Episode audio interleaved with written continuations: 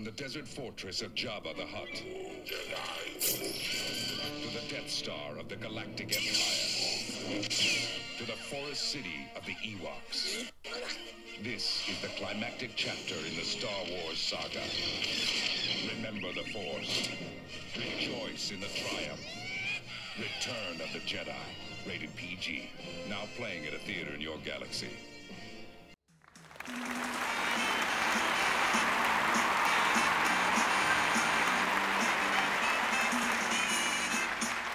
No, no, no. Ooh, no, I can't open like that. Maybe I'll cut that. Maybe I'll keep it in.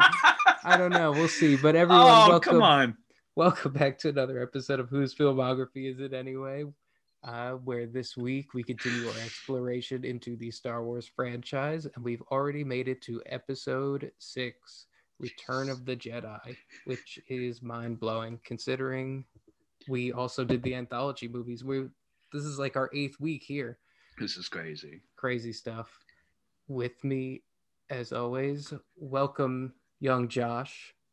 I've been looking forward to beating. No, what what's the Emperor's line? I can't This is cr- remember.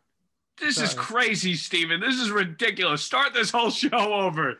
Throw it in the trash and start over. No, I'm just kidding. Welcome, young Josh. I'm looking forward to completing your I've been training. Looking forward to completing your training. In time, you will call me master.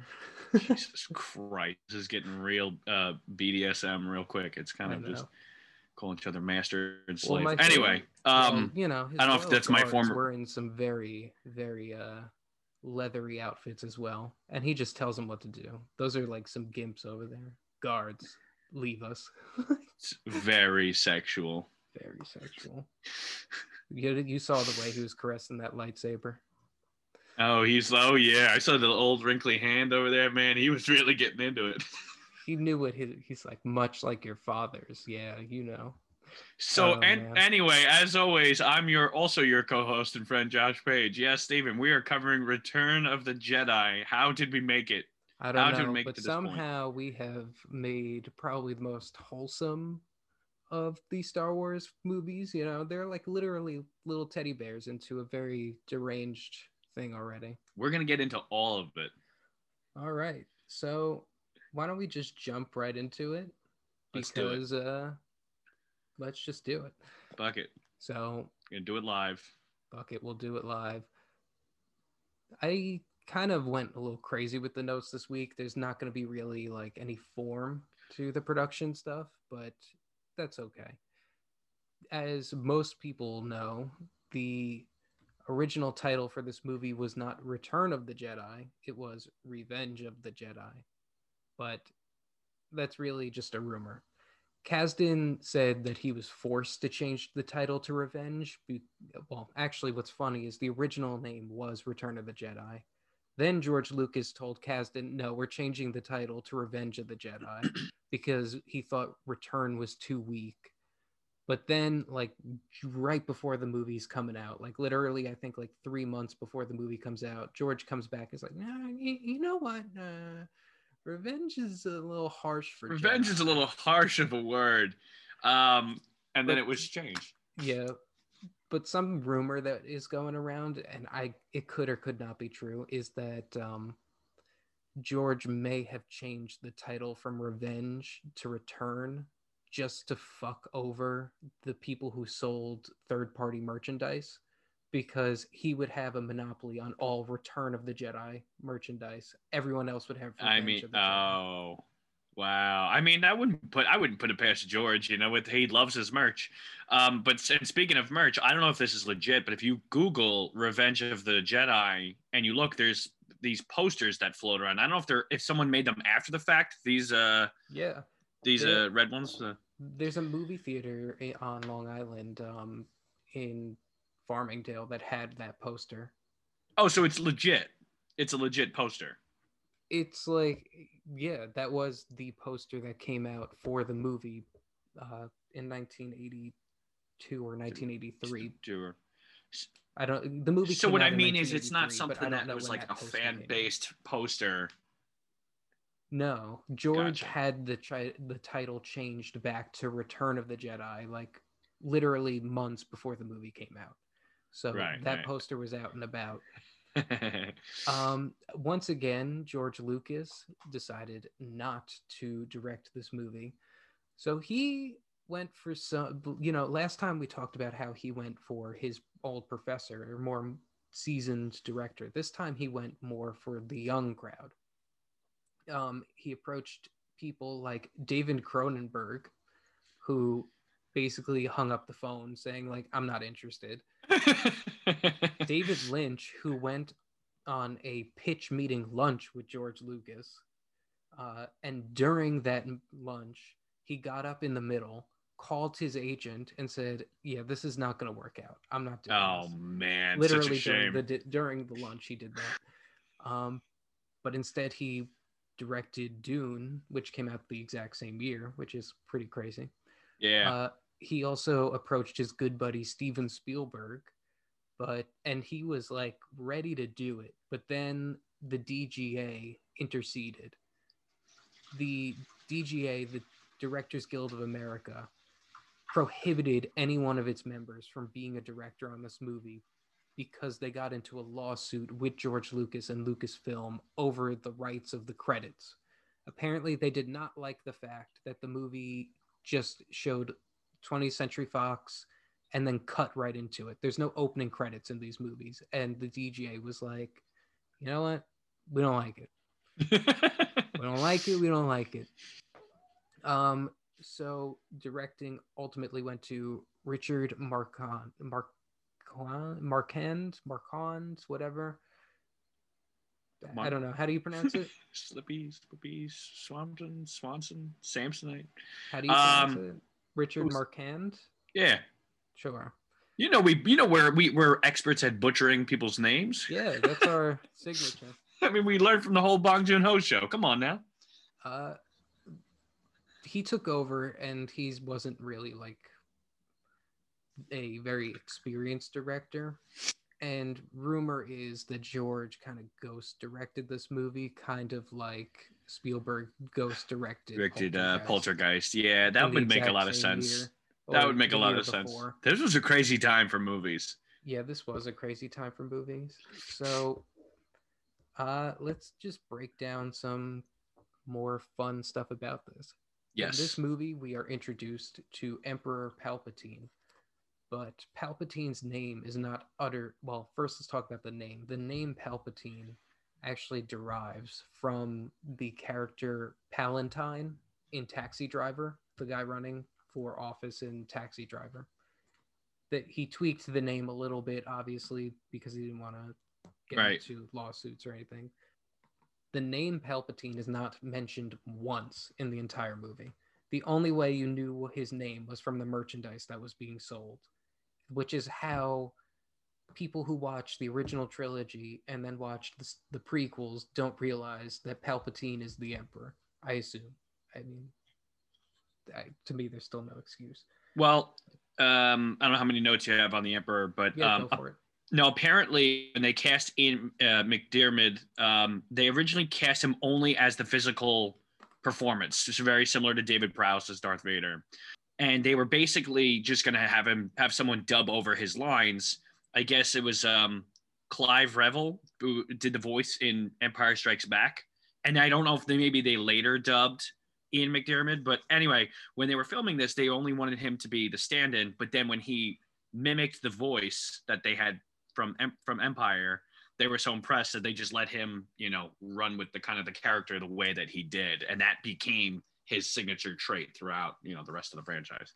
Worked pretty well. Uh, apparently, Yeah, Ian McDermott's first encounter with George Lucas was after one of his plays, because let's not just think, you know, Ian McDermott is a big Shakespearean actor in the UK. yeah, And their first encounter was George telling Ian how much he enjoyed his performance. And before he left the room, he said, nice nose, or something along those lines. Yeah, like, yeah. I like your nose. I guess he had the nose of an emperor. Ewoks. Uh, originally, George Lucas wanted to have Wookiees instead of the Ewoks. But he realized through Chewie that the species was too advanced. Like, he wanted to keep them primitive. So he nixed that and shrunk and shrunk the Wookiees down into, you into a Wookiee little Ewok. Ewok. Um, and, and obviously he saved his plans for Wookiees for uh, uh, Revenge of the Sith when he did. We went to the whole uh, Yeah. the whole planet, you know.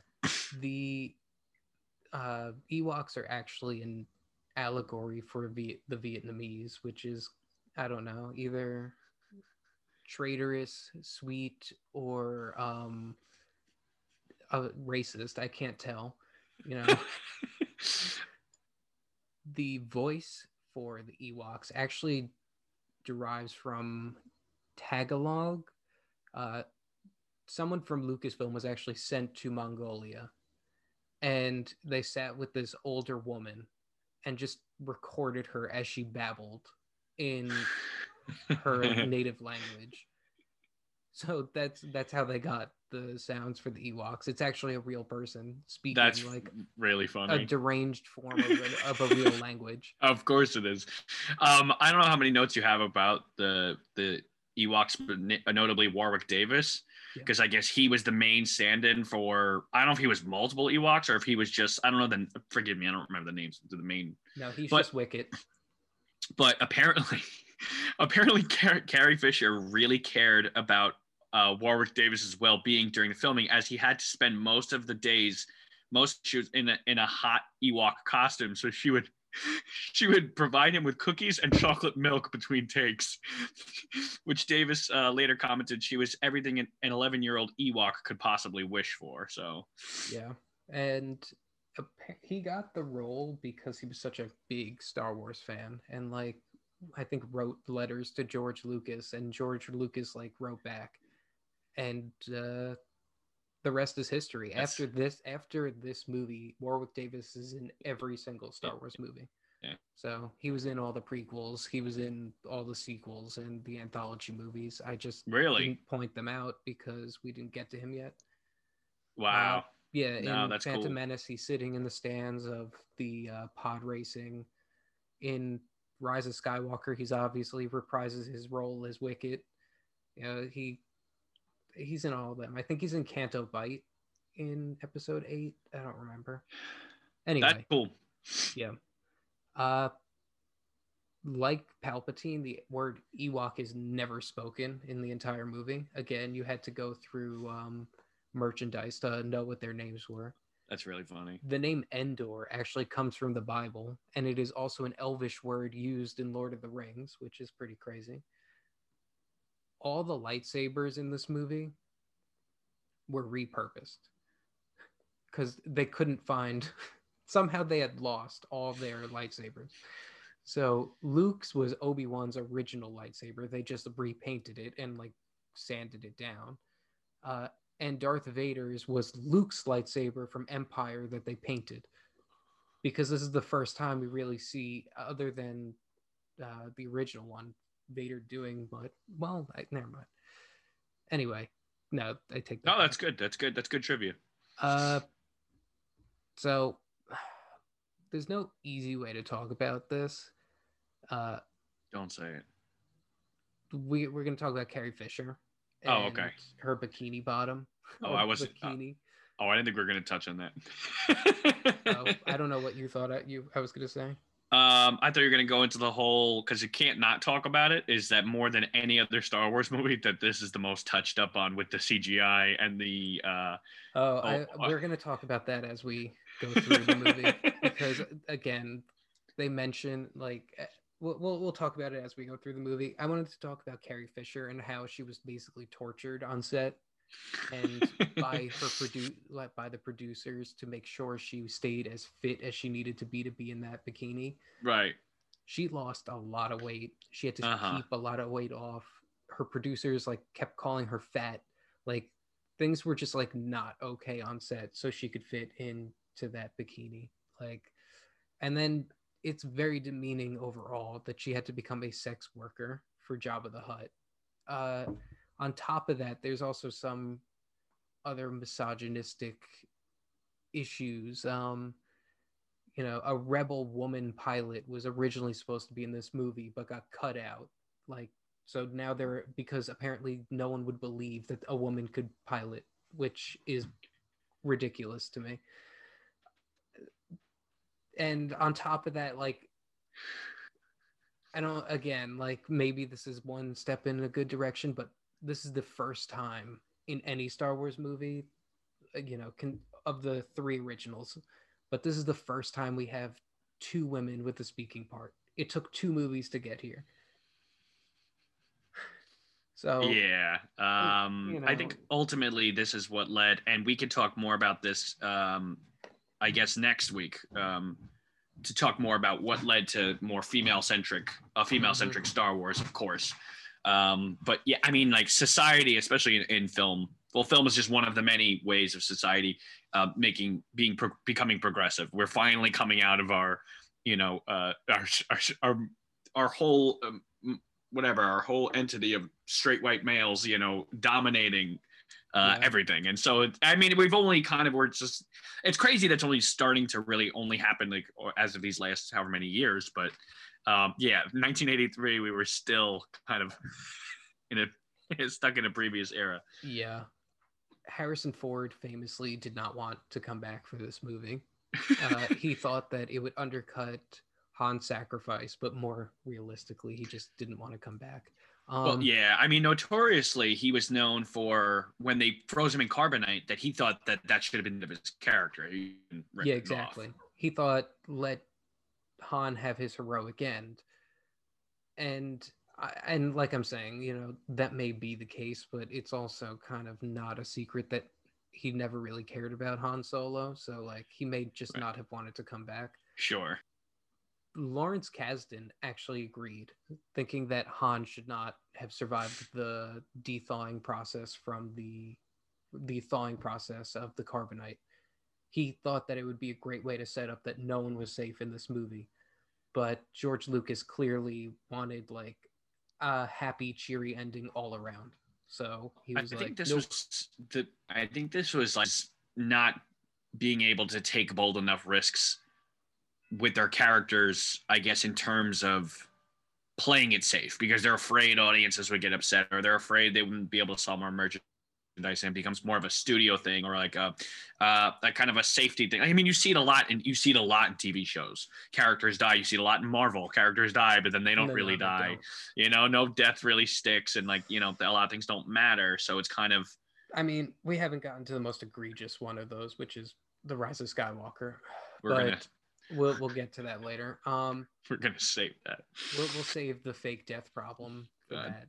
But Uh, anyway but yes uh, you know harrison ford you know he's still I he's mean, w- we let's have this conversation now before we like get into the plot. Do you think that Han should have come back? harrison ford always makes things better i guess that's the way i see it Yeah, that's fair. That's true. That's true.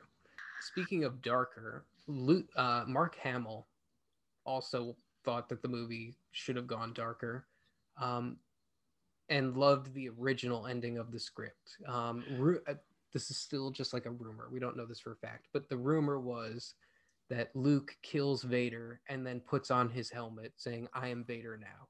oh my Like, god that's how they oh, that's how it was originally supposed to end but then again george lucas was like no we we need light and happy although maybe not given the way that people feel about luke's character in Well, episode 8 um I kind of well i would say the way we talked about luke last week when we talked about empire and how basically all the decisions the filmmaking decisions and all the plot developments that happen in that movie kind of open up a door. They open up many doors to like the positive things about the sequel trilogy which for as we've we've hinted almost every week that for you and me really boils down to the last jedi because there's a lot of great stuff. And i think that in having I don't know how to say this because this is I always tease we always tease final discussion a little early, but I think in the sense that all the failures,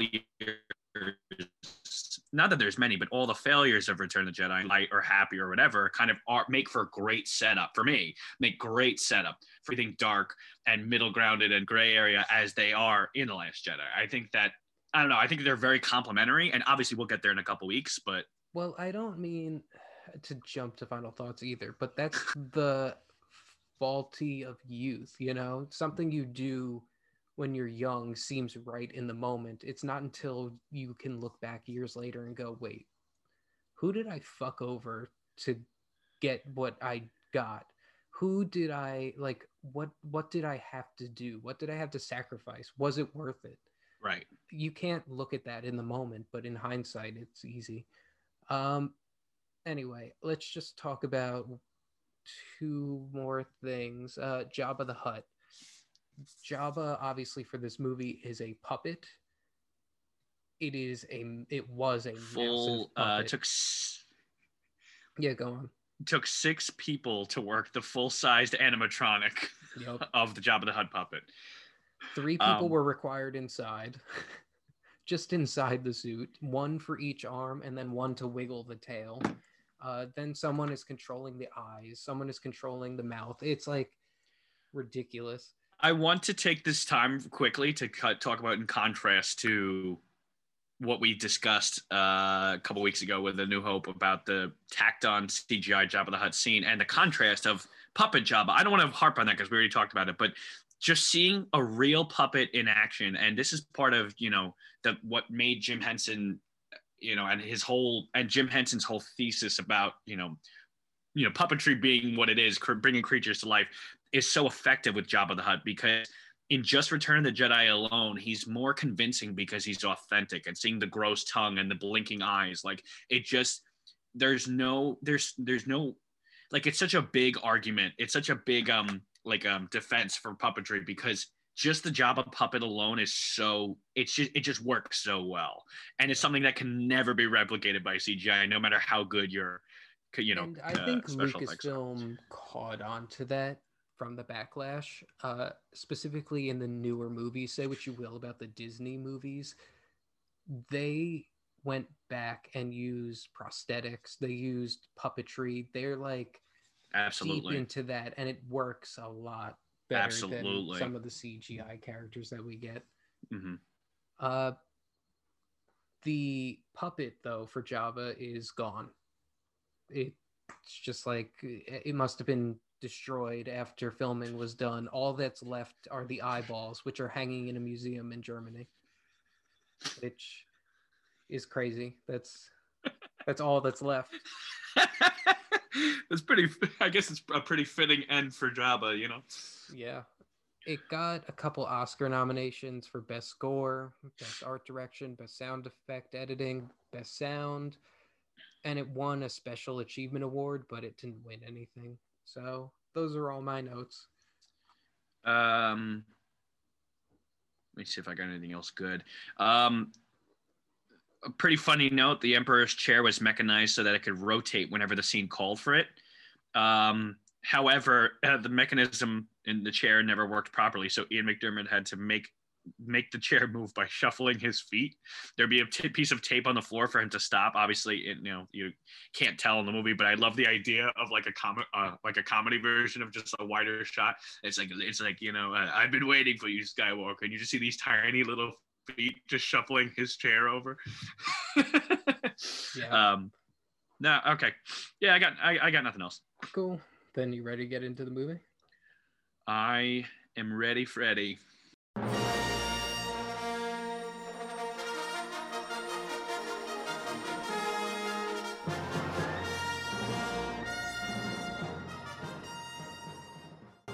Luke Skywalker has returned to his home planet of Tatooine in an attempt to rescue his friend Han Solo from the clutches of the vile gangster Jabba the Hutt. Little does Luke know that the Galactic Empire has secretly begun construction on a new armored space station, even more powerful than the first dreaded Death Star. When completed, this ultimate weapon will spell certain doom for the small band of rebels struggling to restore freedom to the galaxy. Which I'm not. I don't want to harp on just every moment, but it's like even right then, it's like really this this new dreaded weapon. It's just another Death Star. I mean, this Yeah. whole thing about the. uh It's literally called a Death Star. Like, I mean, it's not as egregious here as it is when we'll. I mean, we'll get to it next week, but you know, but when you get to Star Killer Base, it's kind of like, okay, aren't we done with this? And then by the time, weapon? and then by the time you get to the fleet of ships that destroy planets, you're like, really? oh man, Come I- on. We'll worry about that when we Um, get to that. That's am like, I'm sorry, but yeah, we'll. Uh, Darth Vader, David Prowse, James Earl Jones arrives on the second Death Star. Sternly, he tells the commander that the construction needs to be hastened. To ensure it happens, the Emperor himself will be coming. Scared, the commander agrees to double his efforts. As a reminder to the audience who the true villain is, Vader follows up by saying, I hope so, Commander, for your sake. The Emperor is not as forgiving as I am. Which is pretty like fucked up. You know, like you just spent all of Empire watching how evil Darth Vader is, and now you're being told, no, no, there's someone less forgiving than me. Uh, he also has like the best opening ever, Darth Vader in this movie. Like, I wish that I could just like, if someone tries to talk to me, I could be like, "You may dispense with your pleasantries. I'm here to put you back on schedule." I love it. Such a man. Such a boss. Uh, C3PO, Anthony Daniels, and R2D2, Kenny Baker, are given an audience with Jabba the Hutt. Larry Ward, that's the voice actor. Uh, R2 plays a hologram from Jedi Knight Luke Skywalker, Mark Hamill.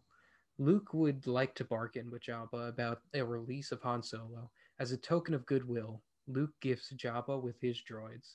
What? What did he say? You're playing the wrong message. Um, Laughter erupts in the room. Jabba does not want to part with his favorite wall feature Han Solo, Harrison Ford, and Carbonite. Uh, Boushh, a bounty hunter, comes into Jabba's throne with Chewbacca, Peter Mayhew, as a prisoner. As night falls, Jabba's court sleeps, which is very strange. They're all just like sleeping in like a dance floor. It's Like- very uh it's Doesn't very anyone have a bedroom? It's very bizarre. I like to imagine they filmed their scenes and like all of the, the dancing and whatever, and then and then George just like steps and he's like, "All right, th- now we're gonna film the characters going to sleep. Everyone, if you could just lay down in your spots, we're gonna dim the lights." Trying a bit off to dreamland. Um, where was I? As night falls, Jabba's court falls asleep. Boushh sneaks over and frees Han Solo from his slumber. Scared and blind, Han wants to know what is going on. The bounty hunter removes the mask to reveal Leia Organa, Carrie Fisher. Jabba's booming laugh fills the room. Han is taken to prison, where he is reunited with Chewie. Leia is taken as Jabba's new concubine. Which, Rough stuff. yeah, Disney no longer sells any products with Leia in that bikini. They even they've renounced it. They're like, this is too demeaning. It it is, you know, I'm trying to think how to say this. Leia's character in this movie is just off to me throughout the entire time. She just doesn't seem like Leia at all the entire Um, movie. it feels like they wrote i mean like you were saying about them with a woman pilot or the whatever what they had originally had planned it's it almost seemed like they wrote this character for someone else it just feels like they muted her. She has become a reaction character, not a like everything is she's doing is for the plot or it's happening to her. Like Luke has to tell her you're my sister or she frees Han because like it moves the plot along. There's no like she's an exposition character but because she's been so crucial this whole time she's Yeah. it's better to have someone rec- that recognizable i guess and she not only is she a follower but she's just become very muted. She doesn't say a lot in this movie. Like she's very quiet. I don't know. um i have notes about her later but we'll We'll, We'll get, get to there. it. Yeah. Um, in a black cloak, Luke Skywalker enters Jabba's palace. Without remorse, he force chokes the Gamorrean guards and mind tricks Bib Fortuna, which tough tough opening act for my guy Luke here. That's like I don't give a fuck. Like he's in full black. He's choking people out. How much different uh, with his new metal hand? Like how much different is he from his father, really? i uh i like it i think it's a good uh yeah rough rough stuff for uh someone who's trying to stick to the light side but it's we'll obviously get there when we come to it Yeah. Um again, Jabba says that there will be no bargain. Uh, there will be no bargain and drops Luke into the Rancor pit. Luke kills the Rancor by crushing it with a heavy gate. As retribution, Jabba orders Luke, Han, and Chewie executed by Sarlacc, which one of my favorite bits in all of Star Wars is just the fact that there's a Rancor uh, like owner, and he's Oh. crying over his dead pet. I um I, I I I know we always tease final discussion, but it's like really I do love the balance. Maybe it's a little too lighthearted at times, but I do love the balance of humor and you know really good fun entertaining scenes. Like it's really more so than we've ever seen. Um, and I'll get there after, but I mean, it's like it's so ridiculous, but like it's, uh, I guess it's designed to make you laugh. It's designed to be like kind of comical, and that's something that we've at this point I'd never really seen quite like this. It both works sometimes and then sometimes it doesn't, but I do love it. I love the owner. I love it. He's just sobbing as he walks away. Yeah, it's funny. I love Uh, the face when he enters the room and he's devastated. devastated. On a diving board over the pit, Luke again implores Jabba to bargain. This is your last chance, Jabba. Free us or die. Womp. Womp. The head nod. Womp. Womp, Womp. Everyone's just nodding. womp. Oh man. The booming laugh comes again as Jabba orders Luke into the pit. In quick succession, R2 gives Luke his green lightsaber. Lando Calrissian, Billy Dee Williams, disguised as Jabba's guard, joins the fight but falls. Han and Chewie save him while inadvertently knocking Boba into the pit. So disrespectful. So disrespectful. Leia, meanwhile, kills Jabba, the he- choking him out. love it. Nice. Uh, the heroes blow up Jabba's yacht and are on their way. The Millennium Falcon flies to the Rebel fleet. Luke is keeping his promise and going to Dagobah. Which do you think he went to Dagobah in between episode five and six? I guess he had to have. I don't know if you have canon corner notes about that, but I've no, always there's no mention like there's no canon official mention that he went back to Dagobah yet. But do you know? But do you have canon information about what happened? But where did Luke go between Empire and Return of the Jedi? Because he becomes a completely, he almost becomes a completely different character. Like he's the same character, but he's got so much more confidence and determination and skill. So where was he like learning it all? Where was he training? And Yeah. that's stuff I've never known. But I also feel like Yoda's not going to teach him how to force choke people. That's just not. Uh, It makes Yeah, me wonder where he went. You know, that's why I'd love to see what he's like the- doing. I never know what he's doing. On uh, on the hangar of the Death Star, countless stormtroopers are in line. Vader waits at the foot of the Imperial shuttle. The Emperor, Ian McDiarmid, has arrived. Vader assures his master that the Death Star will be complete on schedule. Sensing Vader's impatience, assures him, Patience, my friend. In time, he will seek you out. And when he does, you must bring him before me. He has grown strong. Only together can we turn him to the dark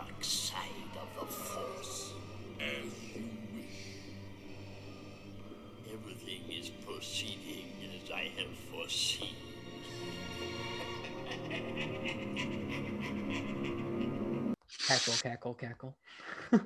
Jackal. The last few years have taken their toll on Yoda, to say the least. It's been uh, like three years, and it looks like he's aged like thirty. He has aged, but reminds Luke when 900 years old you reach, look as good you will not. I love it. I love the sense of humor that Yoda has. And I do love, I sent, I for the folks at home, I, I sent uh, uh, Steve a meme recently. It was, um, it's like um when you, it's a, it's like when you become a parent, then will you understand? Only then will you understand why Luke, why Yoda just listened to Luke complain and then and then just died. Yeah, but let's not be too kind on Yoda here. The amount of times he, the amount of stuff he felt he needed to tell Luke, and that wasn't even all of it. Luke, when gone am I? The last of the Jedi will you be? Luke, you have a sister. Luke, I'm gonna die. I'm still gonna die. the Grandmaster hobbles to his bed and bequeaths Luke with the task of training new Jedi, um, which is a little doorway to, you know, what Luke tries to do Well, later on, but not. There is no try. There's no try. Mm, Thank you. fucked He also up. he also confirms that Vader is in fact his Luke's father. In order for Luke to become a true Jedi Master, he must confront confront his father. In his last moments, Yoda also reveals there is another. There is another Skywalker. Yoda performs his greatest lesson to Luke by peacefully transcending into the Force. This we we need to harp on this for a second though. Okay. Like this is something that has uh, like I heard a theory about this and it is like just so brilliant to me. It's not like a deep theory, but like something that scared Anakin and what ultimately led him to the dark side was his fear of death, his inability to let things go. What Yoda is doing right now is showing Luke, like, you have nothing to fear from death. He's showing him how a Jedi can just transcend into the Force. That's how it goes. Death is not scary. Death is just It's a natural part of life. it's an exactly so he, he's doing what maybe he should i mean i'm not saying he should have died in front of anakin but if he had i, I don't know the, Well, the whole point is this is about second chances. If you look at this, if you look at Star Wars as a franchise, not just as a trilogy, tra- going from Yoda's journey and Anakin's journey to this point, Yoda's, I guess, in, to your point, it's, this is a second chance. He couldn't, Exactly. he feel like he failed with Anakin, and so this is his chance to say like, I could teach you everything, but like to die and to not be afraid of death, it's just like it's it's the final, it's the final lesson. It's the it's the last thing I can teach you. yeah exactly and it, this only comes because of what happened prior Right. You know, uh, he's not when Anakin is about to turn, they're deep in war, and Palpatine is not necessarily wrong when he said that the Jedi are holding strong on their power right now. Oh, of course. war. I mean, that's the whole crux of the the light versus dark side, and but So Anyway, Yo- the perception of death during the Clone Wars versus Yoda's perception of death now has changed as well. Right. He can transcend into the Force now because he found his peace and purpose. And what is he really losing by letting go? He lost all his power and and influence. He's he's just a hermit on a desolate all the other world. Jedi have died. He's got no one else around. You know what I mean? He's trained Luke and passed on his teachings. It's it's sad, but it's poignant. You know what I mean? It's like keeping keeping Yoda alive is logically wouldn't make sense for the character. Like not saying that they had to kill him off, like they could have just not shown him again, but this is a poignant scene. This is a very purposeful moment in Luke's journey because Luke needs to understand that what Anakin didn't, in terms of what you're saying is that death is the you know it, Yeah, the next the next way, great adventure is this is what gives Luke his strength later on say. Mhm. when ultimately he throws his weapon away and is like, no, I would rather die than turn yeah because he has seen that death is not, not, I mean, obviously death is not nothing, but death is just one, it's a, it's a new start into a larger beginning. Right, because he because he has a reaction. You know, Yoda dies and he's he's genuinely like surprised. He's taken aback, but it's also like he need he needed he almost needed to see that. So it's Yeah. So that I, that's why I just wanted to harp on that for a no, it's bit. good. It's a it's a huge moment. Um, beguiled, Luke leaves Yoda's hut to balance the young Jedi's mind. The Force ghost of Ben Kenobi, Alec Guinness, uh, metastasizes, uh, clearing the air. Ben explains what he told Luke all those years ago on Tatooine was true from a certain point of view. Bullshit. Bullshit. I'm picturing them in the writer's room, and George is like, listen, this is what I meant all along. And they're like, George, the audience will catch on. Like I said, like I would imagine like a, an From a office certain point of view. an, an office style show about um, Walt Disney about the early stages would be a great sh- show. There could be an, another great show, you know, George Lucas, as we said, and this would be this would be the, the name of the episode from a certain point of view, and it's just him pitching this whole idea, and then the, everyone's in the writers' room is like, George, we they, we got to do better than this. He's like, no, no, it's all been a certain point of view. no, no, this is good. This is No, no, we got this.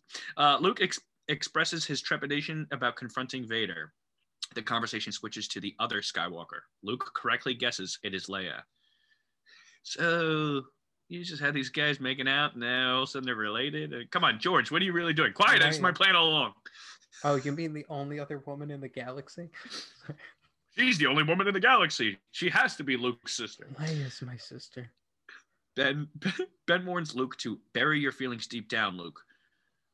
They do you credit, but they could be made to serve the Emperor, Now, the rebel. I I want to go back to the prequels here for a minute because this conversation, right? Sure, shows how little Obi Wan has learned because he's going back to the old Jedi mantra bury your feelings. Your feelings have no place here. But that is the antithesis of the Jedi mantra because a Jedi is supposed to feel, they're supposed to use their empathy and their love. Instead, Ben is telling him, bury that. Like, don't use what makes you strongest. But that's also kind of how Obi Wan's always been. He's always been very um like um political in that way. He's a little like Qui Gon. Qui Gon was obviously well. No, Qui Gon was the opposite. Qui Gon was balanced. Qui Gon, I'm sorry, Qui Gon was like a Buddha. He was very balanced. But Obi Wan, even in the prequels, was always very. He acted as an officer, like as an official. Like he always acted in a very like on an agenda, not on. You know what I mean? He was always very straightforward. I'm not saying it's out of character. You're I just am- saying it's contrast to to Yoda. I'm just saying it's it's not even just a contrast to Yoda. It's just me saying after all this time, after transcending life, you still cannot see why you failed. right. Why you failed all those years ago. You are putting all your eggs in Luke the way you put all your eggs in Anakin. You thought Anakin was the chosen one. Now you think Luke is the chosen one. And you're putting your repressed feelings onto them, onto him, like you did your old Padawan. It's like you need to you need to tweak a couple things, my guy. Even after death, he's still still drinking the Kool Aid. Yeah. After all that time on Tatooine, you have learned very little, my friend. It's it's really well, and maybe the Ben- maybe the Kenobi series will clear that up a little bit. Who knows? Maybe. Coming soon. Not that we're promoting anything, but I have no idea when it's coming out. Um, Probably next year. The uh, the Rebel fleet has amassed Mon Mothma, Carol. Don't say Carole Baskin. Carole Baskin. Car- Caroline Blakiston and Admiral Ackbar Eric B- Bauersfeld go over their new plans. The second Death Star is incomplete and houses the Emperor himself. Um, which I uh, I want to make a quick note because I always think it's funny. I don't know if you how familiar you are with uh, Kevin Smith's Clerks. They Have a there's an entire conversation piece that Randall and Dante have about how many innocent people were actually killed in the second Death Star because they had to build it twice as fast. And so they talk about like how they must have hired like electricians and plumbers and people like to build it anyway. But It's not just that. Uh, I was going to bring it up later, but there was actually an article written about the damage that would have been caused to Endor had a Death Star blown up in that range. It would have literally caused a nuclear apocalypse on Endor in reality. I I love it because like again I just I'm picturing someone pitching that to George and be like no no no it blows up same way as in the New Hope and that's it all right it blows up and everything's fine it's like George this literally it's so close you can see it from Endor it's so it's close literally within Endor's um what's it called? uh, orbit Or yeah, it's literally within Endor's orbit. Anything that breaks off of that Death Star crashes onto Endor. So you blew that shit up. It literally would have caused a nuclear annihilation of the entire planet if it had, bl- had really blown. I picture when uh That's not neither here nor there. I picture when Thanos uh you know Throws takes the the- moon. he takes yeah he takes the moon and he throws it down that's what they picture with it. it's just a little bit of what happened Um, Um, not wanting to waste this opportunity, General Calrissian will lead an assault on the Death Star. General Solo will lead a ground assault to take down the shield around it. Sounding a little familiar, but Leia, Chewie, and Luke volunteer to join Han to ensure Lando can do the run. Han gives him the Falcon. Big, big moment. big. It is a big moment, actually. is. It is. I'm not. I only mean it. I only sound sarcastic, but it's a good. It's a good moment. Um, Han and his team are on shuttle Tydirium. look at me, I can read things. An old Imperial transport. He calls in a landing request for the moon of Endor. Tensions rise as Vader and Luke sense one another's presence. Panicking, Han tells Chewie to quote unquote fly casual. They are given they are given the clearance, but Vader knows it is a rebel ship, telling his master as such. The Emperor is aware, but was not attuned to Luke's of involvement. Once again, the Emperor gauges Vader's emotional state before sending him to Endor. This conversation out of context is always kind of funny to me because he's Uh-huh. like, I have felt my son. Strange, I have not. like, like, uh, like out of context, some of the verbiage is like, ooh, a little weird. I love I love the idea of touching things here. I love the idea of Star Wars quotes out of context, like just hearing the quotes and like having like a montage like snipped together of all misconstrued dialogue. yeah, oof. It'd be rough. That's a big oof.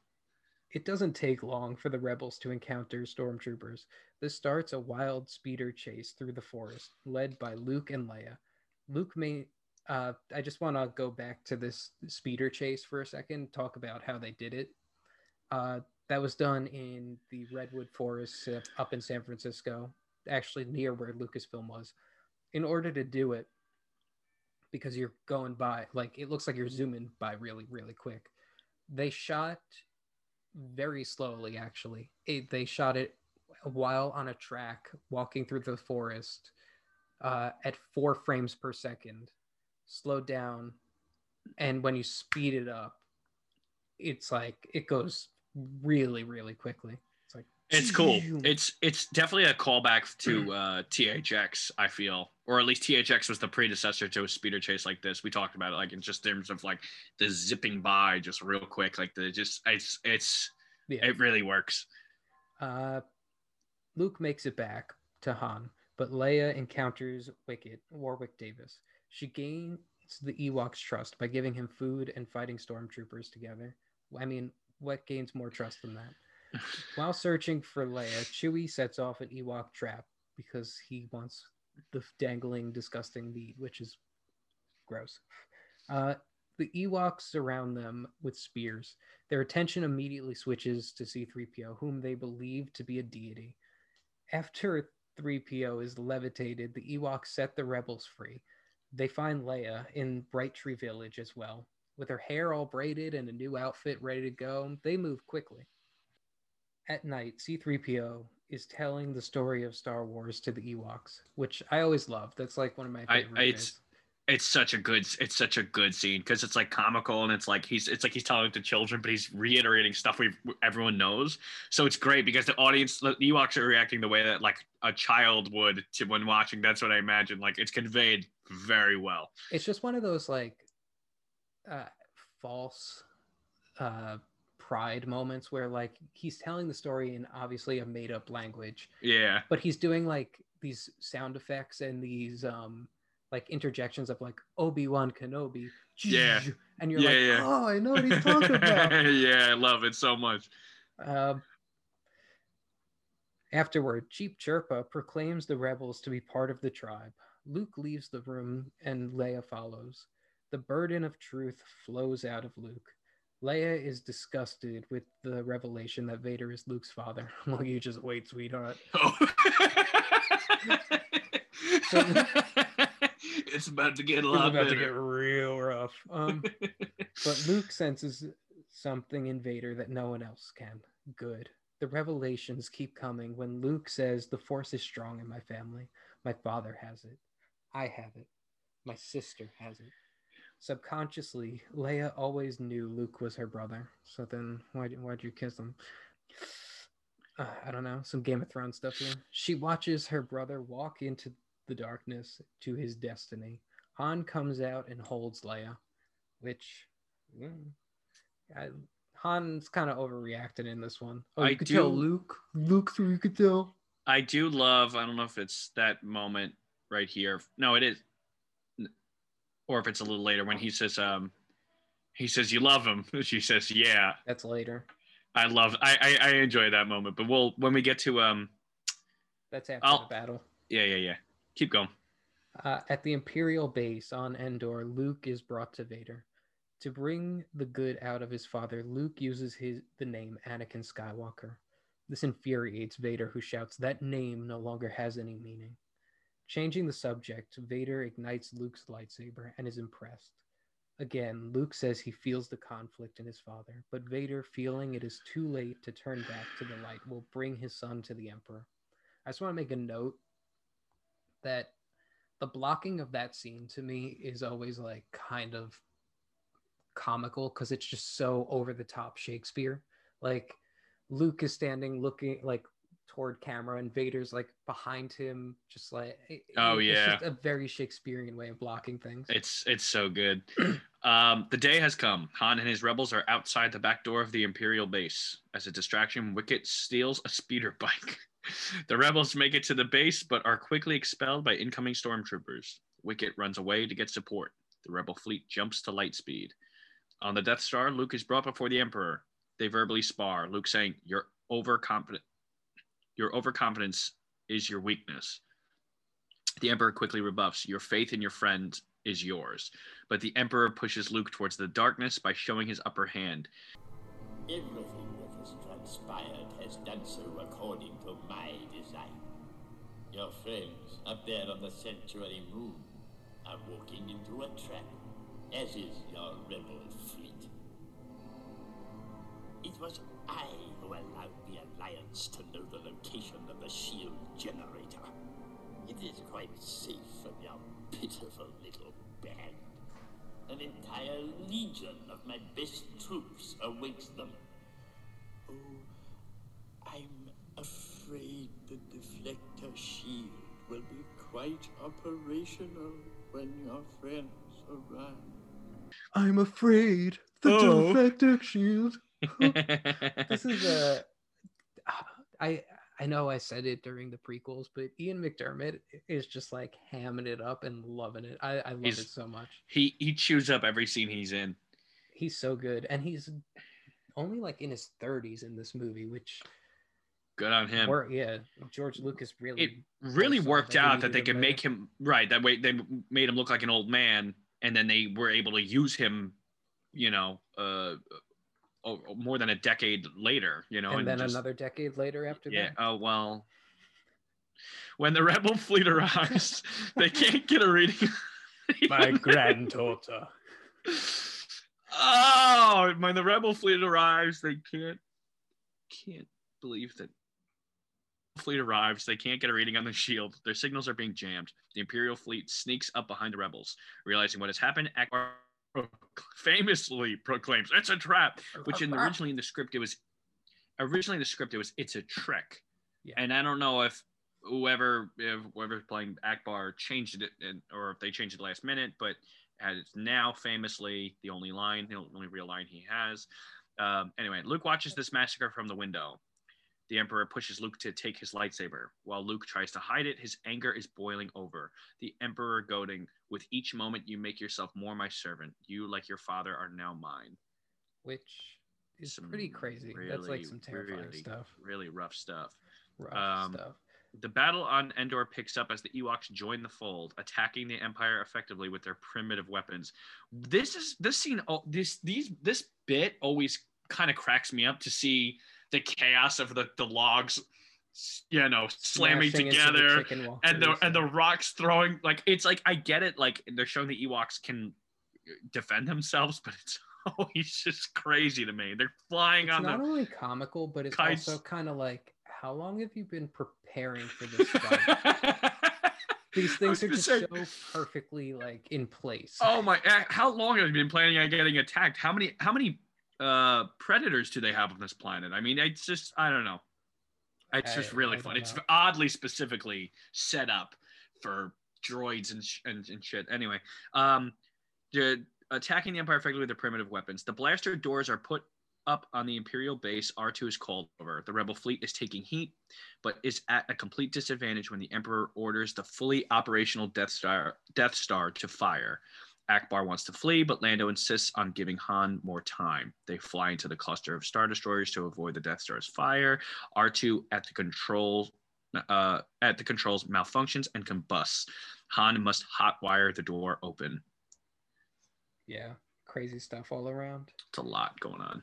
It is, and but that's uh one of the brilliant things about this movie. Like the last battle, the intercutting is like so immaculate.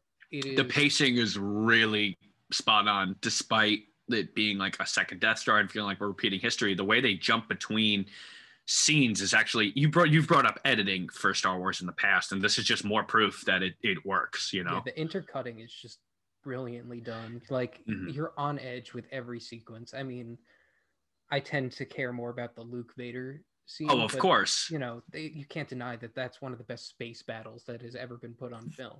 they build the climax extremely well. It's similar they did in Phantom Menace. Obviously, this is this works a- little better, but it's like with Phantom Menace, they build the same thing between the battle between the Gungans and the droids. You know, intercut with Anakin and the stu- in the silly Naboo fighter, Starfighter. now uh, this you know, is fundraising. I'm I really just I don't want to revisit that. But the way it's re- you know with Duel of the Fates and the way it's all happening at once, George clearly likes building all of his moments at once, and he does it really well here. Yippee! Oh God. Luke, watching everything unfold, cannot take anymore. He calls his lightsaber and moves to attack the Emperor. Vader blocks it, blocks the hit. On the ground, Chewie gains controls of an ATST and brings it to the Imperial base. Han uses the Walker comm link to trick Imperials to open the door. Luke almost immediately regrets engaging in the duel. He tries to hide from his father. Luke tries to uh, Vader tries to draw Luke out by evoking his friends. It is the only way you can save your friends. Yes, your thoughts betray you. Your feelings for them are strong, especially for sister. So, you have a twin sister. Your feelings have now betrayed her too. Obi-Wan was wise to hide her from me. Now his failure is complete. If you will not turn to the dark side, then perhaps she will. No, When does Luke have? When does Luke have the higher?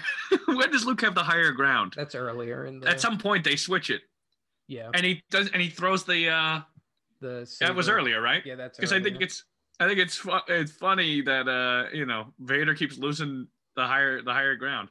yeah. But I also want to make a note. This is just another great um, way to film. The way in which they get Luke's face half in shadow, half in light is perfect because that's his I'm entire emotional state. Going to harp on this scene later for sure, Okay. But you Uh, can say what you want about it now if you want. No, we'll talk about it later. All right, good. Uh, where am I? Mad and Luke attacks. Par- parallel to Bespin, Luke cuts off Vader's hand. The Emperor exuberantly tells Luke to kill Vader and take your father's place at my side.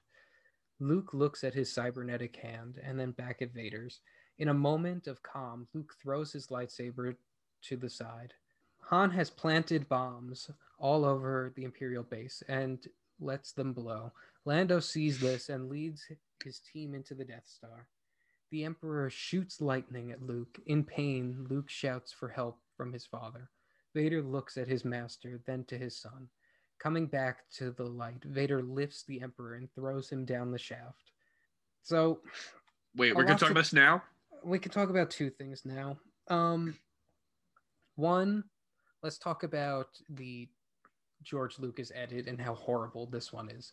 This is my out of every George Lucas edit. I'm gonna take the words out of my mouth. This It's is the my worst one. least favorite. This is like the worst thing that they that he. I did. agree. It's. I think it's. I think that it's worse than adding the what's it Jedi Rocks. What's the silly song they added Yeah. with the CGI character? This is worse because, and I don't want to take the words from you, but basically undercuts the emotion of the original scene It does. You- with, completely. with the helmet on, just the way in which it was shot, you knew underneath that helmet what was going on in Vader's mind. You and it's a fucking mask, and you you no facial expression, but you know The way the music swells, undercutting it. the way they zoom in on his helmet, the way the silence of everything happens. Yes, continue. Yeah, and then they undercut it by having Vader go, no, no.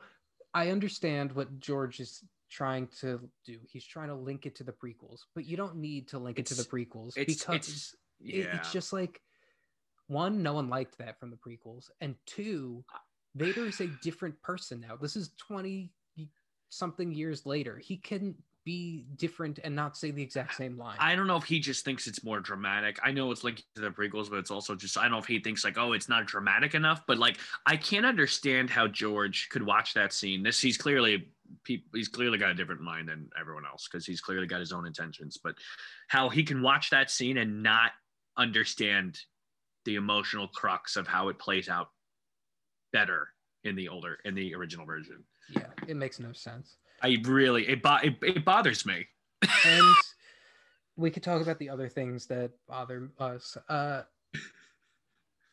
we really don't have to go into this now. We can go into it in episode nine, but the Emperor surviving We'll save it. this just also undercuts everything we a, watched. a lot is undercut, and that's why I have a lot of opinions about where I stand with this whole franchise, and we'll get to that obviously when as we continue. But Yeah. Uh, the Death Star is in panic mode as everyone tries to evacuate. Luke carries his dying father to an Imperial shuttle. On the ramp, Vader insists on seeing Luke with his own eyes. The mask comes off and shows a white man. Yeah, sorry. The mask Another- comes off and shows a scarred up, pale man filled with regret. another Shaw. um another Kevin Smith moment is his dialogue, the dialogue in Chasing Amy. I don't know if you remember. Um, he's the guy. He goes, I don't know his name. Uh, he does a whole speech, and he's like, uh, he's like, Darth Vader was the greatest villain in the galaxy because he's a, you know, he's one of the brothers. He's this big black suit. You know, he's got James Earl Jones' voice. And then at the end, you know, at the end of this trilogy, they reveal the helmets. They take off the helmet to reveal a crusty old white man. What does that say about society? This guy goes in this whole rant, but that's more. Kev- Kevin Smith obviously has a lot Some of affection for Star this. Wars. My feeling now, poor Sebastian Shaw, you really got the shaft here. You're not even like you're in this movie for like a minute now, and they cut you out of the Force Ghost sequence. So Yeah, yeah, you're well, really well- you're you're barely Anakin. Like yeah, we'll get there, but yeah. anyway, uh, this we shouldn't be making jokes because the sequence is actually very very touching and uh, sometimes yeah. brings like man tears to my eyes. it's it's still I re, when I re, rewatch it, it still hits it still hits hard, and it's like I don't know. It's more of a. Well, I'll save my thoughts for the end, but Yeah. Luke pleading says he has to save his father. The Death Star blows. On the ground, Han tries to reassure Leia that Luke wasn't on it. Leia, tuning into the Force, already knows. Jealous but accepting, Han will step aside if she and Luke want to see one another. Leia laughs this off, revealing Luke is her brother. This is the scene that you wanted to talk about. No, I just say I enjoy it. It's good. You know, we'll talk about clunky dialogue and this uh, kind of tiptoes around it, but I just it's a good. I, I I don't know. It's a good moment, but that's the one I was harping on before. Yeah. Um, night has fallen. Alone, Luke builds a funeral pyre for his father. The celebration. This was actually an add-on in post. They didn't have this this shot originally with Luke burning Vader's body. They actually Really? shot that like in George Lucas's backyard or something. Did they not plan on shooting the scene, or was it? I no, it wasn't originally in anything. They decided in after watching most of the movie in post that it would be a good idea to add it. Oh yeah, I mean it's it's huge closure. It's a big. I don't know. I guess you don't. I mean, I guess you don't need it, but it, it hits. It's very. It definitely uh, with the prequels in mind, it definitely comes full circle to Uh, Qui Gon. A a hundred percent. Um, the celebration in Bright Tree Village commences. The rebels party with the Ewoks, who are using stormtrooper helmets as drums. Savage. Those Uh, savages. They were ate those stormtroopers. They ate them. These little cannibal. Well, not cannibal. They're not cannibals, but they are vicious. They're not as cute and cuddly as you think. They'll uh, eat you. They're like cats. Um, Lando uh, jubilantly hugs Han. Uh, Luke looks out. Yoda, Ben, and Anakin, now played by Hay- Hayden Christensen. Um, the heroes gather. The music swells. The end. Um, the what you s- just said uh, about it feeling like it comes full circle, I will say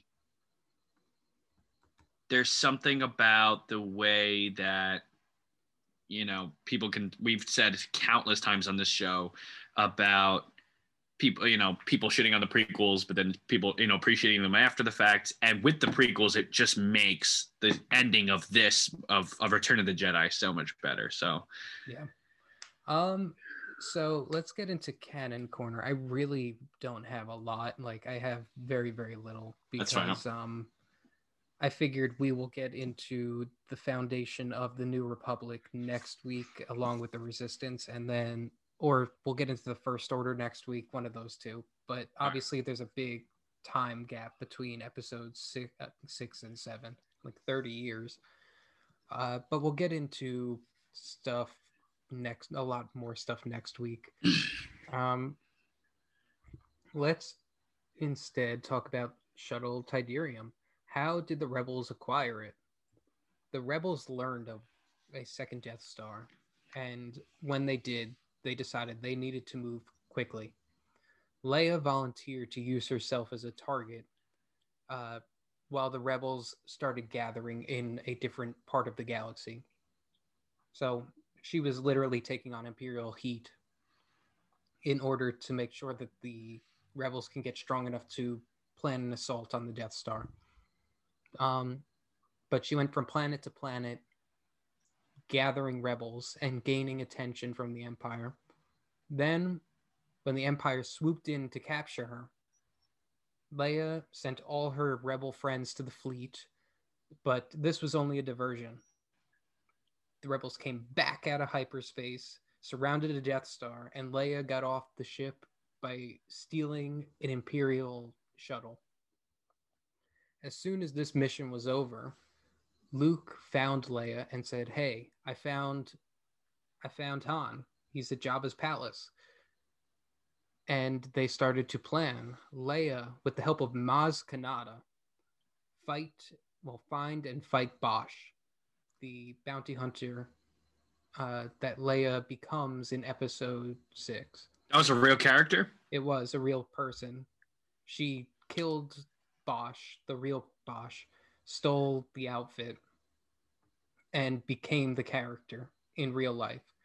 Uh, going so far as pretending to kill Lando Calrissian, quote unquote, which is how Lando got a very cushy job at Jabba's palace. Uh, and then after that, obviously we know what happens, but what is kind of interesting and funny is it's not the last time Leia's that uh, Leia has a problem with Jabba the Hutt. Years later, uh, when she is thinking about running for the chancellorship of the New Republic, the video of Jabba the Hutt, of her choking Jabba the Hutt, kind of like circles the underground of the Star Wars universe, and it's kind of like a scandalous video. And then on oh, top- really yeah, and then on top of that scandal, it also leaks that she is Darth Vader's daughter, which just plummets her ability to become the Chancellor because that's just like a big no-no. you can't have That's- that. that's interesting Yeah. Um, but again, I don't want to go too deep into what's your what's your source for that for is that cop books comic books is it books. Books. It's actually multiple books. Um, but the one about Leia that I highly recommend is Bloodline. That's between episode. Uh, that's probably like seven or eight years after uh, Return of the Jedi, I believe. Ben Now- Solo is born. Yeah. goes on like a mission of some kind. Well, I don't want to diverge too much for what your notes, but the only reason I ask is because I remember growing up and there were chapter books, and I read a couple of them when I was in like elementary school about Han and Leia's kids, Yeah, and that was a uh, whole series. I don't, I know that's no longer canon, so I just I didn't want to like harp on it too much, but I know that there is like some mixed history, obviously a lot of mixed history now. There's a lot But- of Nick's history, but a lot of the books that came out between episode you know, in the dark ages, quote unquote, of Star Wars, which uh, you know is a real thing in the late 80s early 90s before star wars episode 1 was announced Right. there was like no prospects of another star wars movie coming out Right. ever again so people were like jonesing for anything star wars. It, it was like a dying commodity in reality by like 89 90 to like 93 before episode six, uh, one Mhm. was announced. But a lot of the books that were written and what subsisted the star wars empire were those books. Um, but han and leia had a couple kids in there. Luke actually had a couple children from That's right. marriage Ja, age. Mara Jade. Yeah. um that's all legends now obviously none of it happened from what we know luke never got married hell as for all we know he died a virgin i don't know um the world may, may never know. the world may never know but that's all i got for canon corner so why That's don't fine. you tell us what the categories are All right. As always, we are doing our awards uh, in order most iconic moment, clunkiest dialogue, the John Williams Award, best creature or droid design, the standout character, and best use of the Force. So I don't know if you would like me to kick it off or if you want to take it. Um, I could kick it off. Iconic moment. Um, for me, obviously, the entire throne room sequence is pretty iconic. But the one specific moment I will go with is when Luke throws his weapon away and goes, "No, uh, you failed, Your Highness. I will never, you know, like I'm a Jedi, like my father before me." to me that's like the most iconic moment in this entire movie if not the entire sequel uh sorry the uh, whole original trilogy because that is just like Well, it's a turning point. It's It's the ultimate turning point. it's what everything has been culminating from luke's perspective what everything has been culminating to and it is a turning point for vader as well because vader has to now take in what his son is willing to do sure. and again, what is Anakin afraid of? Death, losing the ones he loves. So that that's what it is for me. I don't know. What, This- what about you? So I just wanted to make a quick shout out without harping on it is that there are multiple moments in this movie I think that I could say are pretty iconic in terms of being and what I was alluding to earlier about there's with the Rancor about scenes of there being lots of entertainment, um, like the Rancor obviously and escaping the Sarlacc pit, um, and you there know there are the a ba- lot of iconic the, moments. the I- battle on Endor. There are moments that stand out, and I think with the reason that you and I had said last, where I think we well we've said it before definitely, but is that you know as a child it's easy to see why Return of the Jedi could be a favorite. You know, could be because it's so entertaining. Even as an adult, like watching these scenes, I'm still like enthralled by like the entire Jabba's palace sequence. Like you know, what I mean, I'm just like it just it's great entertainment. But at the end of the day, as far as most iconic moment, um, it's tricky because Vader throwing Emperor down the shaft growing up, I mean, I just reflecting Mm. on that, it was always the most iconic moment to me. Obviously, what bo- I was saying, what bothered me is that just with the dialogue in there, it really does undercut the emotion. undercuts So like the entire sequence. because if because I what I'll what I did is I rewatched this and I watched on YouTube the clips, the original clips, and they just make such a difference because that would be the most iconic moment for me. Yeah. Also, I don't want to jump all over anything your answer, but do you know how Yeah. they filmed that? No. They actually harnessed, uh, uh, obviously not Ian, but a stunt guy, and they were actually pulling him up, not down, and they just shot it from uh, underneath. So they're literally ripping this guy upward, and that's oh, that's cool. Uh, that's cool. No, I mean it really works. I mean it's a great moment that is otherwise underplayed by silly, di- uh, you know, overdubbing. Yeah. Um, but at the end of the day, I I think it's um Luke removing Vader's helmet.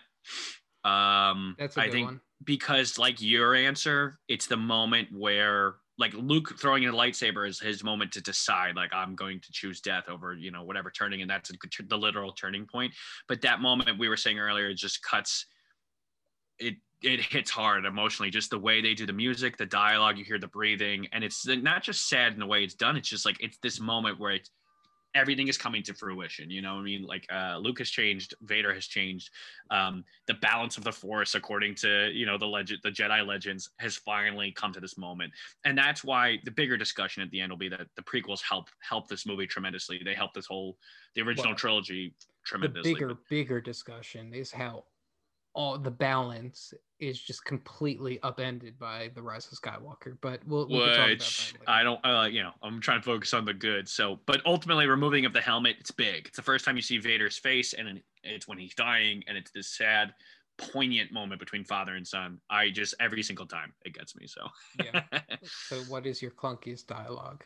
um, there are a lot of like kind of um naturally silly moments that feel very similar to a new hope where it's like it's clunky but it you know that's kind of the point unlike empire where like the dialogue almost entirely works. I gotta go with the line after luke's line where he says the force runs strong in my family. I love that bit.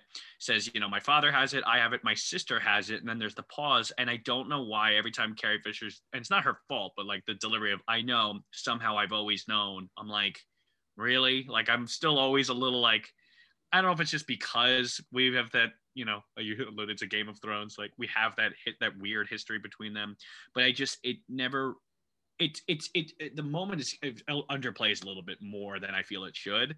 So that dialogue, the somehow I've always known. And I'm like, No, that's good. mm, Mm, did you know? uh. So you anyway, know? but tell the folks at home yours. Um, I'm gonna go with Obi Wan. Just his entire, his entire everything in this movie. The the explanation. his entire explanation in this movie, his whatever, I because it is played by Alec Guinness, who is a very like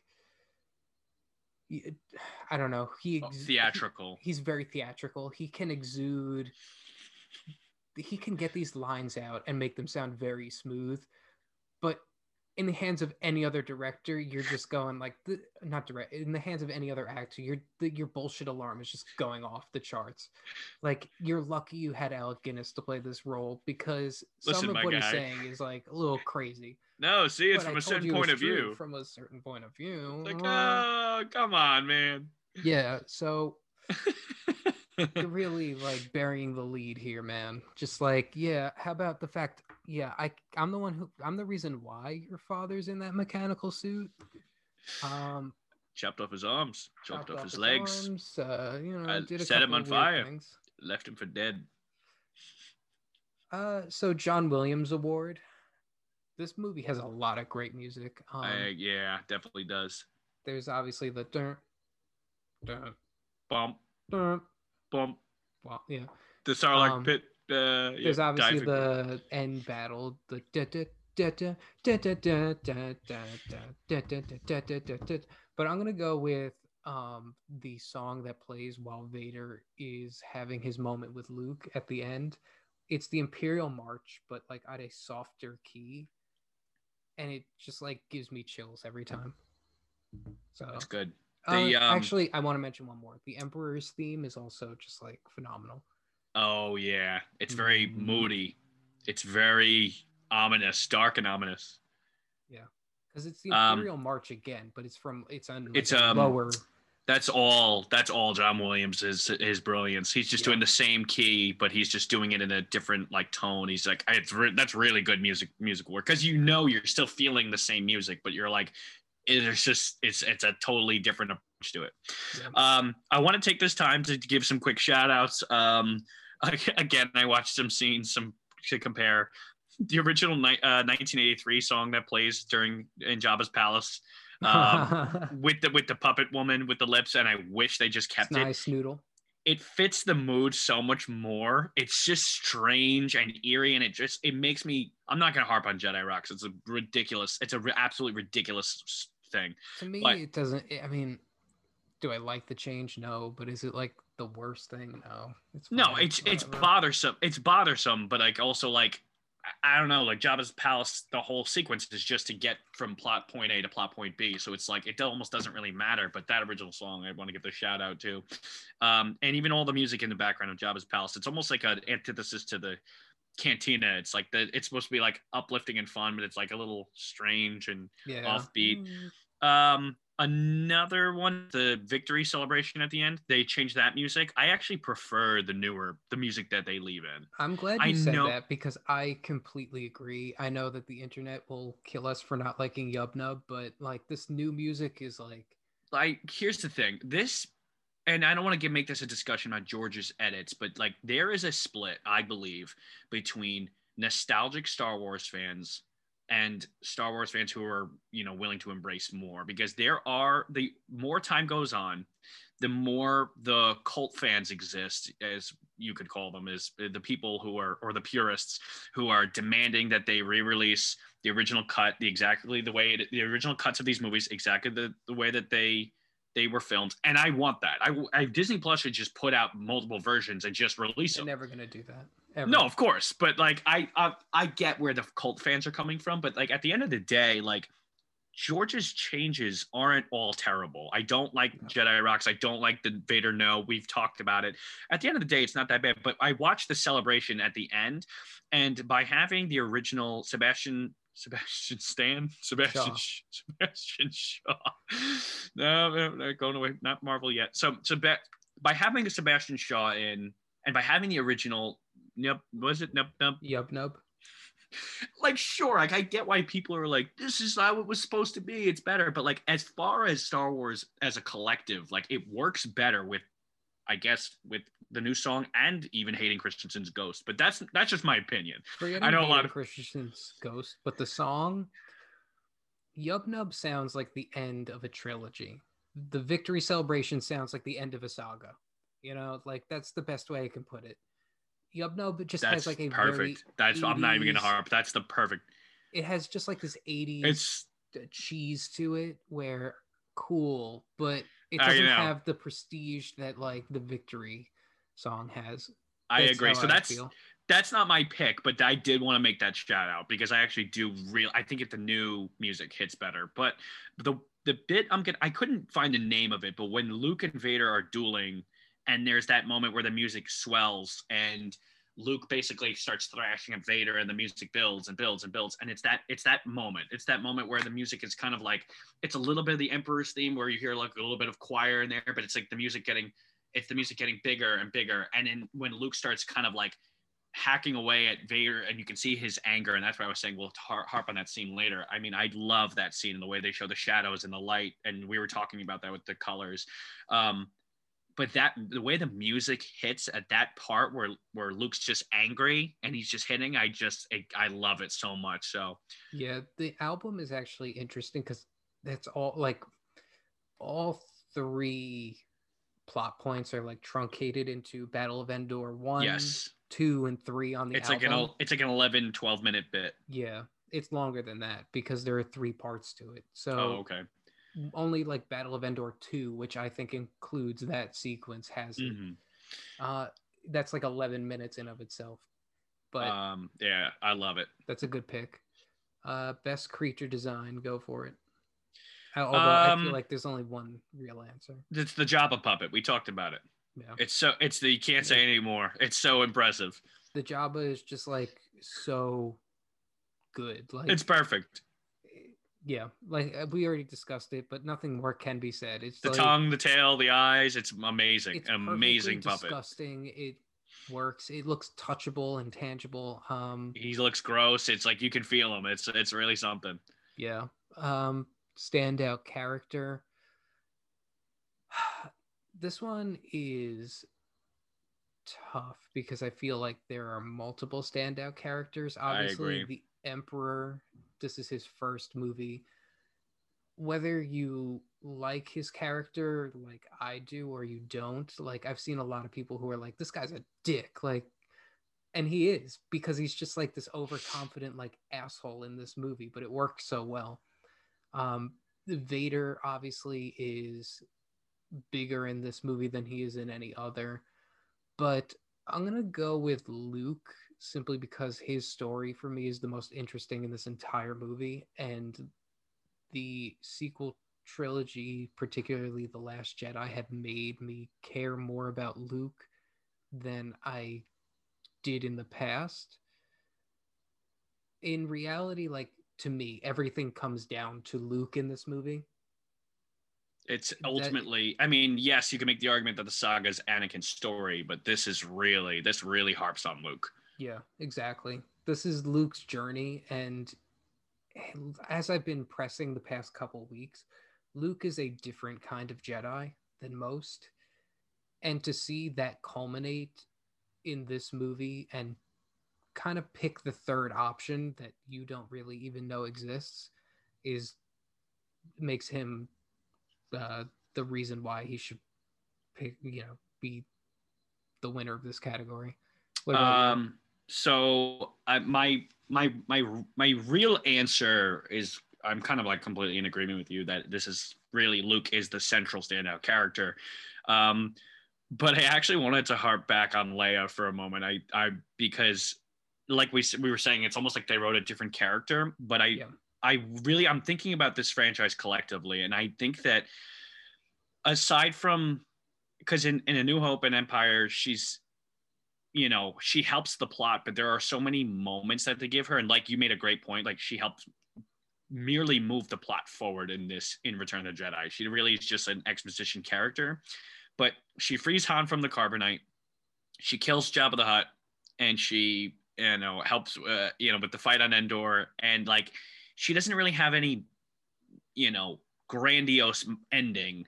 But I think more than almost any other movie she's been in, I think Leia has the most kind of like significant moments, and so I think that that's like um, uh, I don't know. I mean, I mean, she sported, you know, being doing us this this the metal slave bikini, you know what I mean, and just kind of like this idea of overpowering whatever this sexualized image of her being whatever is, and I just I don't know. I just feel like she's got a lot of like kind of badass tough girl kind of moments that like as we said like you know star wars wasn't wanna- harping on at the time I know. I want to go back for two seconds and just like kind of amend what I said or clarify what I said earlier, just because I feel like I have to. yeah yeah I love Leia's character. I do. She. oh is uh, yeah i'm not suggesting character. you yeah yeah And what she she does a lot in this movie, like you just mentioned. Killing Jabba is no small feat. It, I'm sure many have tried in the past to do that. She she's awesome. I love it, I just feel like something is off in this movie to me. Something is off, and we really Yeah. don't get Leia back until like episode eight. She, Yeah. because she's. We'll we, we'll get to it next week, but it almost feels out of we'll get to it character week. she almost feels out of character in this but i mean i think what they do with her even though like i said like she's really designed for exposition a lot in this i just think she, like she's got great great enough moments that i feel like um she just uh deserves a shout out i guess because i don't see where else she would fit in in my standout characters i guess it's an overall looking at where she fits in and this would be it Yeah. and the whole franchise Um, so let's go on to best use of the force. Is it your turn or my turn? I don't remember. Um, no, you. Oh, sorry. You started the last standout character. so, so, so you go. So best use of the force. Um, I guess this was a little tricky because there's a lot of different moments where the force is used. Um, I like the idea, as we alluded to, the emperor feeling everything from his chair. He's kind of just like he doesn't move and he kind of senses everything around him. Um, and what you were saying earlier about the out of context dialogue. But The Emperor Luke, being alive in of itself is a good use of the force in this. It's a great use of the force. But ultimately, I'm going to go with Luke and Vader's kind of uh, connection. They're kind of like, you know, not harping on the dialogue, like, you know, this is uh, being inside of, you know, like the man inside me, you know, as a, however Tobias Funke would write. But um, I just think that Luke and Vader constantly sensing each other is very I don't know. It's it's got a strong sense of kind of like that the force is bigger. Like obviously these last few weeks we've been I've been harping we both have harped on like the force being more than just moving stuff with your mind and just, you know, more than Jedi mind tricks, but so much of it is about this unseen presence and I think that that's by Luke and Vader kinds kind like they're tiptoeing around it. Like you know it's building. They both know when each other are around, so it's like to have this connection without them even being in the same room or on the same planet is like very it's big and it's purposeful here so um, ultimately that's my pick Yeah, that's good. And um, I have a question.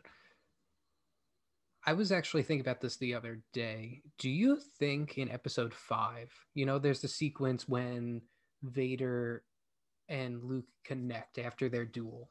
Uh, Luke is on the Falcon and is like, Father, you know, like he wakes up. Given the rules of like the sequel trilogy, do you think that they were force projecting to one another? Or do you think that they were just communicating to one another through their heads? Oh, when it connect when it when you see the shot of their faces. Yeah, because Oh, that's I interesting. feel like the way in which force connections are shot in episodes eight and nine. So this is not a Last Jedi, a pro Last Jedi thing because it's shot almost exactly the same way in episode nine. The way in which you move closer into a Jedi, and it is meant, and not and not just a Jedi, but Kylo Ren too.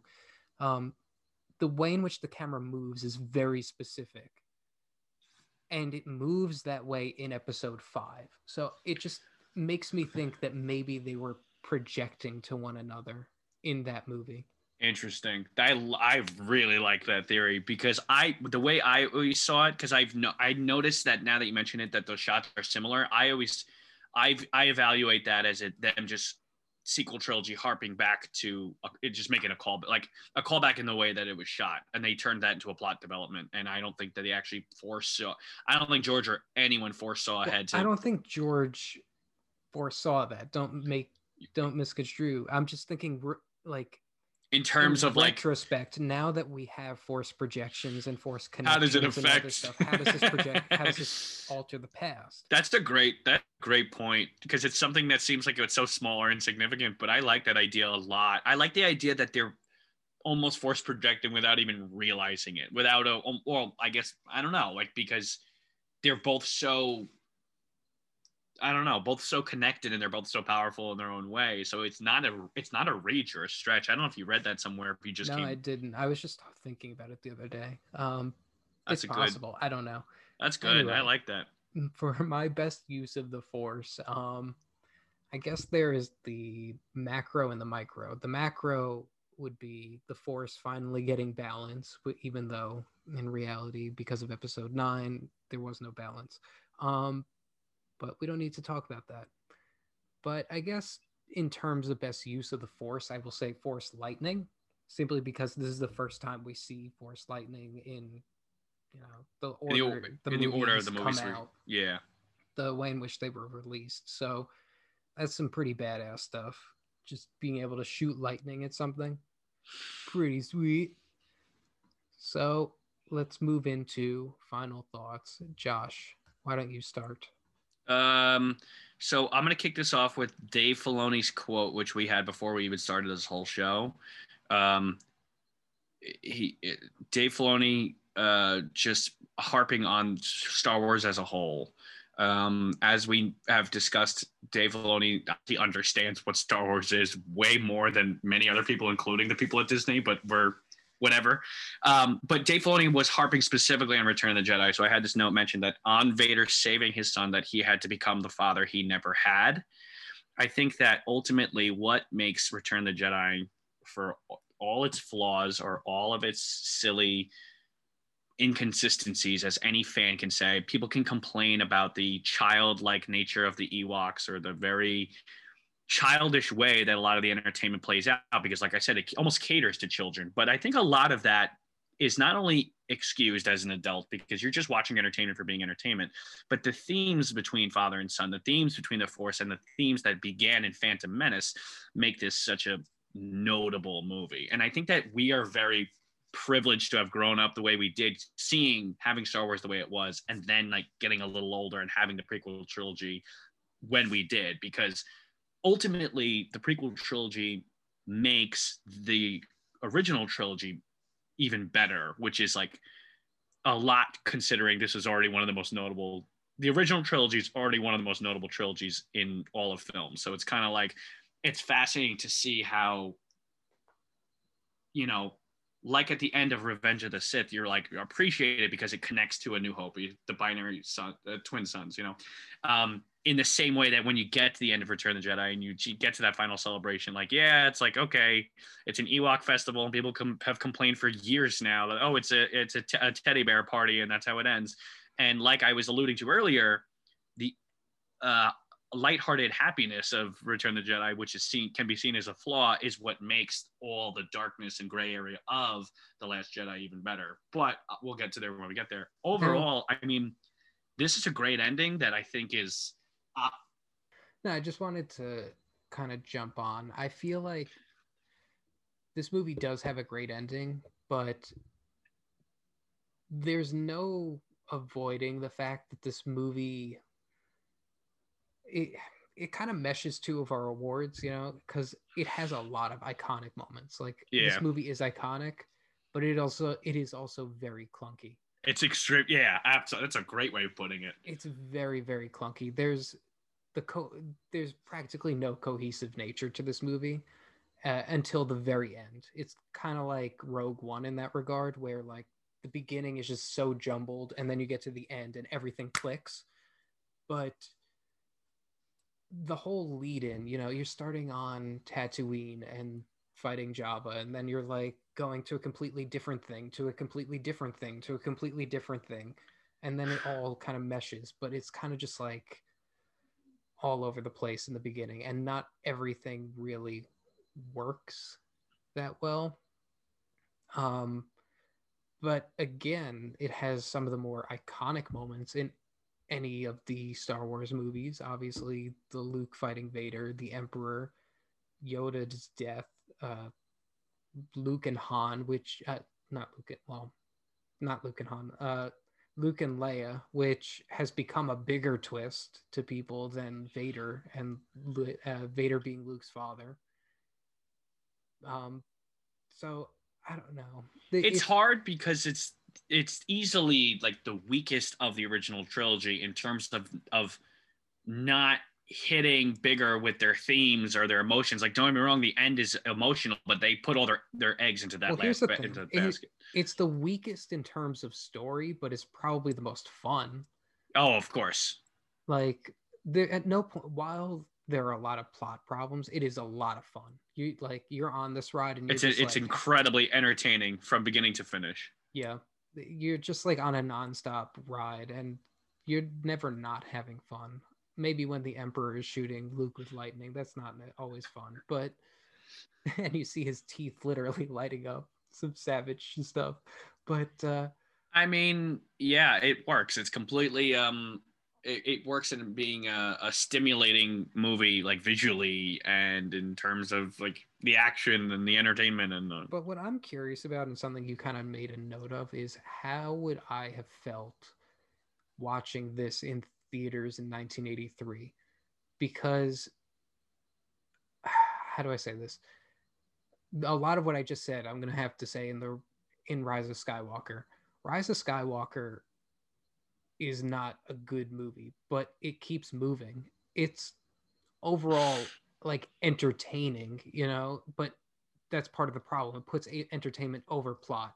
This movie has um, a better balance but you know my my overall point is would i have walked away from this movie in 1983 and gone what the fuck did i just watch It's very interesting the idea that Star Wars has been. This is overall a giant discussion that can be placed. I mean, really toward the end of our whole show, but but that basically like, Star Wars has been hailed as one of these like critically successful like ser- like franchises, and yet like you look at so many of these inconsistencies in terms like I can't I can only imagine being Roger Ebert or being like a, a snobby film critic or being just who we are right now as as adults who like have many opinions about movies and then watching just with the knowledge of these first two movies of watching this movie by itself like i can imagine like it's hard to imagine putting yourself in those shoes but like i can Well, imagine love the star wars movies love them. He actually got into arguments with other film critics about how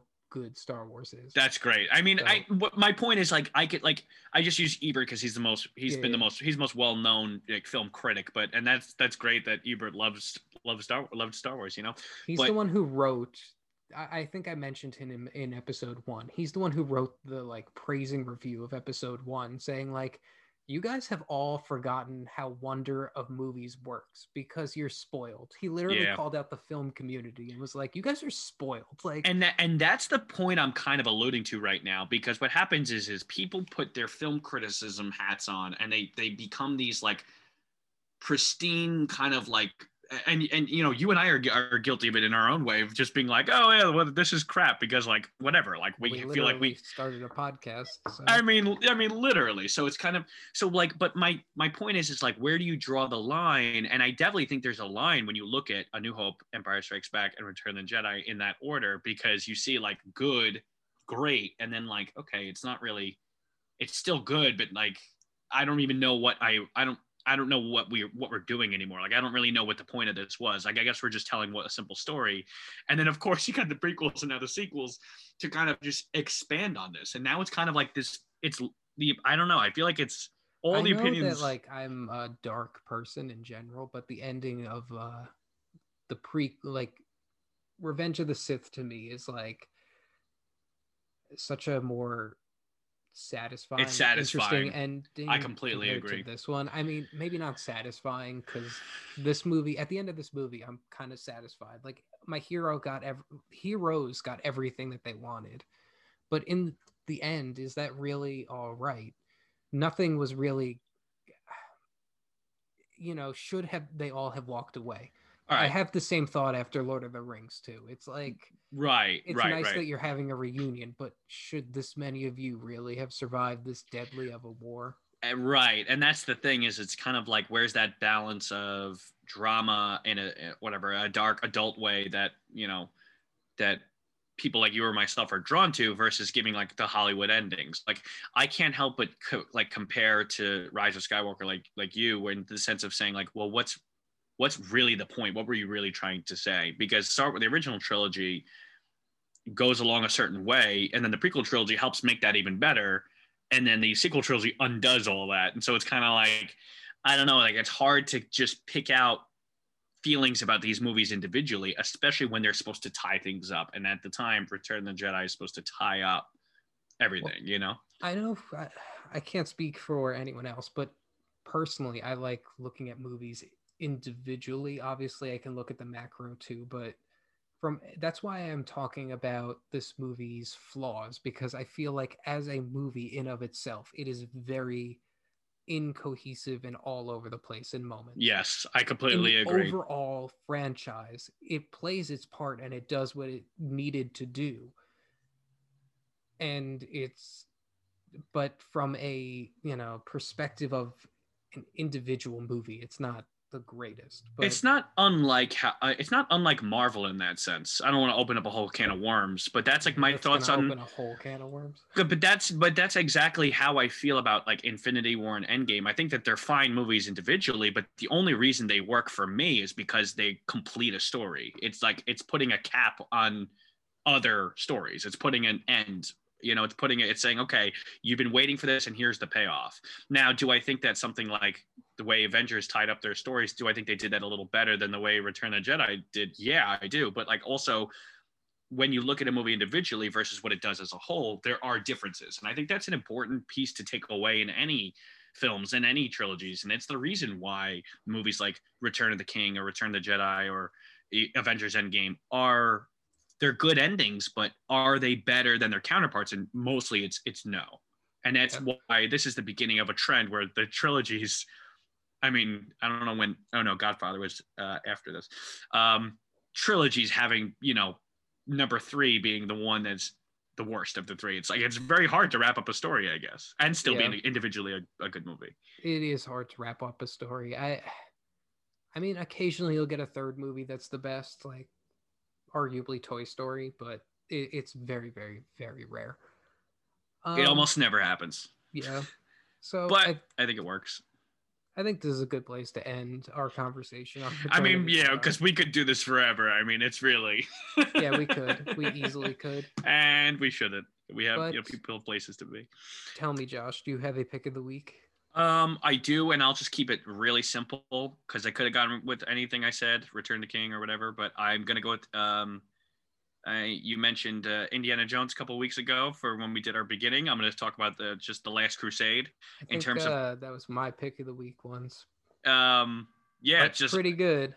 I mean, not to harp on it, it's just uh, in terms of being a good part three, being a good trilogy capper. Um, obviously, Indiana Jones has not expanded as much as Star Wars, although a new Indiana Jones movie was announced the other day as of this recording. Well, it, it's it's been announced for years now. It's just like it looks like it's actually moving forward. and actually- like, yeah. oh my god. Really? Um, but as far as Last Crusade, in terms of taking the character of Indiana Jones, and you know, bringing in his father, and then kind of expanding on the characters and stories, and like kind of bringing not that it harps on too many themes from Raiders or Temple of Doom, but like Last Crusade is a very good ending to Indiana Jones in general. It's a very good part That's three. arguably another one where the third could be argued as the best.